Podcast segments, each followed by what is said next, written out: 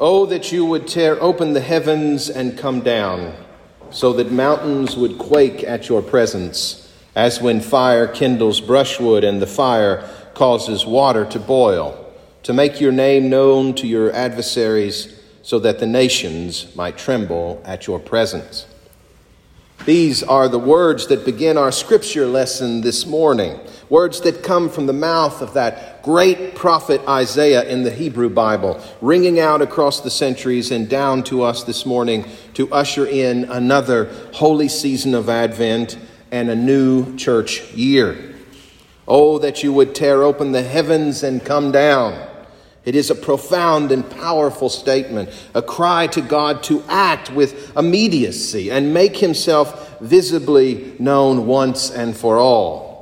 And I have to say, this year more than ever before, that cry to God seems more honest and more real than any other Advent I can remember, at least in my 46 years.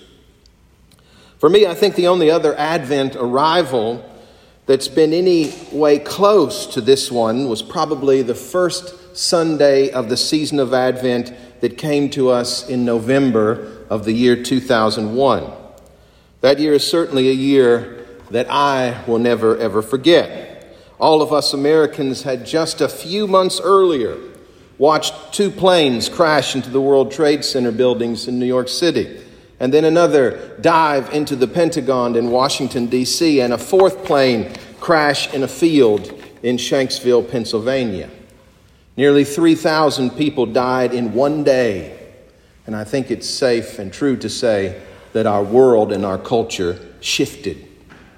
And I still remember how full the churches grew to be as the days went on, that late fall and Advent finally arrived. We as a nation were just as desperate to move towards the joy of Christmas at that time while we stood in the trauma which none of us ever thought could have ever happened before. This year, 19 years later, for those of us who are feeling safe enough to be able to be here inside the church, we too, I believe, are trying to find our way closer to God again this Advent season, longing for the hope and the happiness of Christmas while standing ourselves smack dab in the middle of a frightening pandemic. In nine months, over 266,000 Americans have died from a virus that continues to evade our full understanding. For me, anyway, this year is definitely another year in which I never dreamed I would pass through. I don't know about you, brothers and sisters, but when I read again the prophet Isaiah crying out this morning to God, saying, Tear open the heavens and come down, I think I'm right there with him, maybe more than I've ever been before. And I suspect all of us are more than ready to see that very thing God tearing open the heavens and coming down, as the scriptures say, and as we heard in that first hymn, with clouds descending to get us out of this mess of a year. So then, what are we to do when it appears that God isn't exactly tearing the heavens open and ending this pestilence when we so want Him to do so?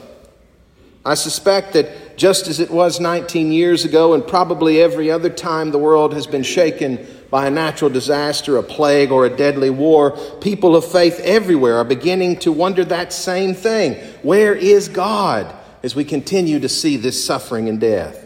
And in those cities and communities around the country where the church has been shut down and closed for the majority of this pandemic, I can't help but worry about how many Christians who would usually be in the pews every single Sunday are beginning to find themselves questioning where God's mercy and deliverance has disappeared to as the number of cases and deaths continue to climb.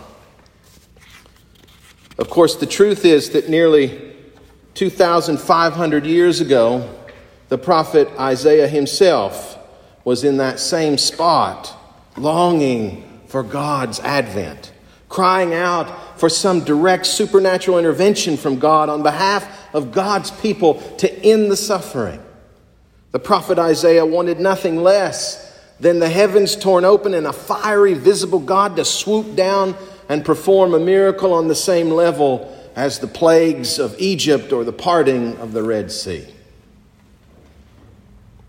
You see, at the time of the 64th chapter of the book of Isaiah, when it was written, Israel itself was in absolute and total ruin.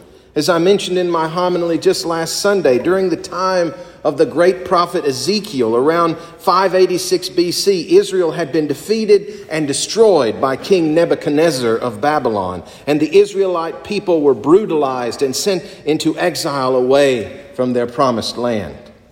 It is under that terrible time of exile that this final version of the prophet known as Isaiah is again addressing a dispersed people in Babylon who were themselves wondering why the God of their ancestors, the God of Abraham, Isaac, and Jacob, of Sarah, Rebekah, Rachel, and Leah, had suddenly hidden his face from them and seemed to have forsaken them altogether.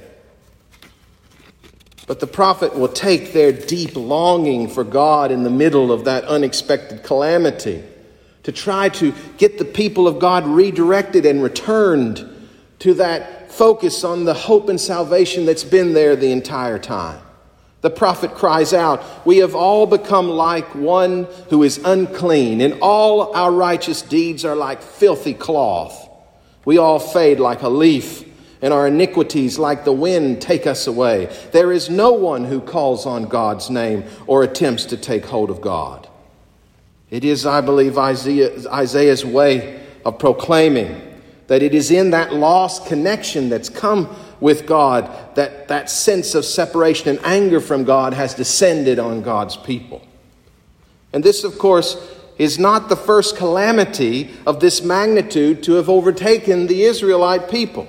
The prophet Isaiah wants the Israelites to remember a thousand years before Babylon, when the northern kingdom of Israel had been all but annihilated by another people to the north and south of the promised land, the Assyrians. It is most likely out of this tragedy that that great psalm we heard sung this morning becomes the first psalm of the Advent season. Hear, O shepherd of Israel, shine forth, you that are enthroned upon the cherubim. Steer up your strength and come to help us. You have fed them with the bread of tears. You have given them bowls of tears to drink. You have made us the derision of our neighbors, and our enemies laugh us to scorn. Restore us, O God of hosts. Show the light of your countenance, and we shall be saved. We can only imagine that this very psalm eventually made it to the lips of those Hebrew people during the Babylonian exile all those years later.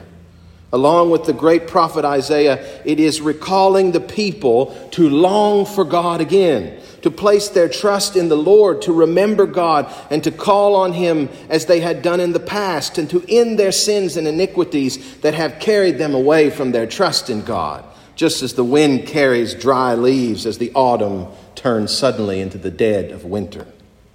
For it is God who the prophet describes again this morning as the potter who first worked the clay of the earth into his own image and breathed the breath of life into his people. It is God the Father who is always ready, always wanting to put away his anger and remember his people again, acting swiftly on their behalf.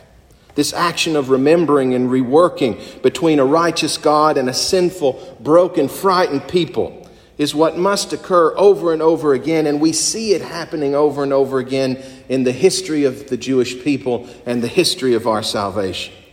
For the Babylonian exile eventually comes to an end. The people go home, and with its ending, life and faith is restored to Israel, and the people and the temple are rebuilt.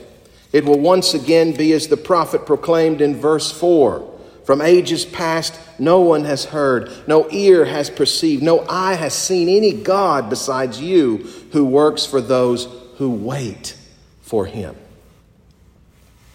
And, brothers and sisters, that is certainly an Advent message that is as much for us this morning, I believe, as ever before, as much for this year, in the middle of our own trauma as we've ever needed to hear again.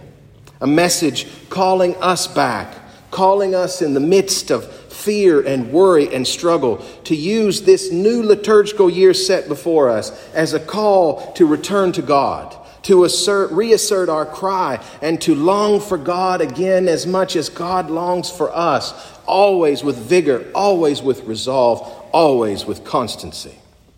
This process of remembering, of reworking, of waiting again and preparing for God's coming is always the work and process we as the church and the people are called to hold on to and to reconnect with and to start over with when we fall into fear and worry. Yes, we want God to tear open the heavens and come down right here and right now. But here's the question even if God did choose to do something like that, we have to make sure our eyes and our ears and our hearts are always open and prepared to see God. Did God truly ever hide from the ancient Israelite people during the Babylonian exile or when the Assyrians destroyed the northern kingdom? Or did our ancient ancestors in faith simply allow themselves, through their own unfaithfulness and panic, to close their eyes to God's continuing presence and God's continuing action? Clearly, God never has forsaken his people. God did, in fact, stir up his strength and restore his people just as he promised. And God, I believe, is doing the very same thing for us, brothers and sisters, right now whether we realize it or not. Dear friends in Christ, the season of Advent is but a scarce four weeks of liminal time in which we, as God's people, are called to remember, to rework, to wait, and to prepare again for Christ's coming. It is a holy time and it is essential for us as disciples. The church calls on all of us to observe this time of preparation and waiting so that when Christmas comes, we can see and remember the deeper meaning of that babe lying in the manger, who is and always will be the very Son of Man, who will one day tear open the heavens and come down to save his people. As Jesus himself calls out to us again from the Gospel of Mark this Advent morning. Keep awake, for you do not know when the master of the house will come in the evening, or at midnight, or at cockcrow, or at dawn, or else he may find you asleep when he comes suddenly. And what I say to you, I say to all keep awake. Jesus calls us this Advent season to again keep awake, for Christ is coming. Christ is coming soon. Amen.